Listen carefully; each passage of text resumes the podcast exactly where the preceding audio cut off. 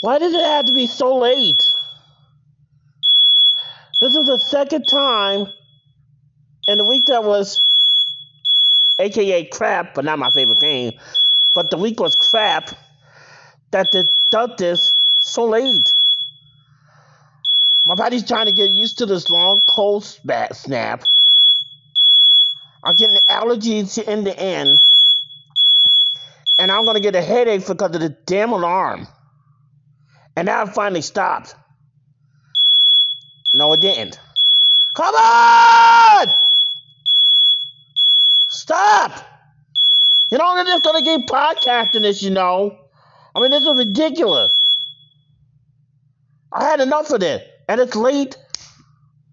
I mean, damn. Why do you got to do it at night? Why you got? Why you can't do it during the day? Why not during the day? No, it got to be late all the time. Why? Why? I mean, I am tired. I am bored. I don't have a holiday, and I don't know what I'm gonna do. I don't know. I, I literally don't know what I'm gonna do.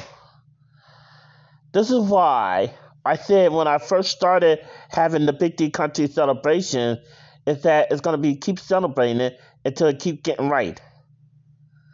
The only part was the first and the second part of the cruise up until the end, until I missed that uh, that Everglade trip, and then all hell broke loose when I got back to the second palace.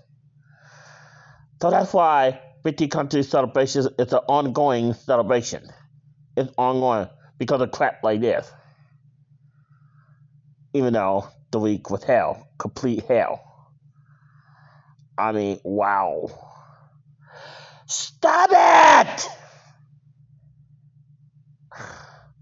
I can't function. I really can't function. I mean, this is this is enough. Enough is enough. Escape to BigDCountry.com. Out.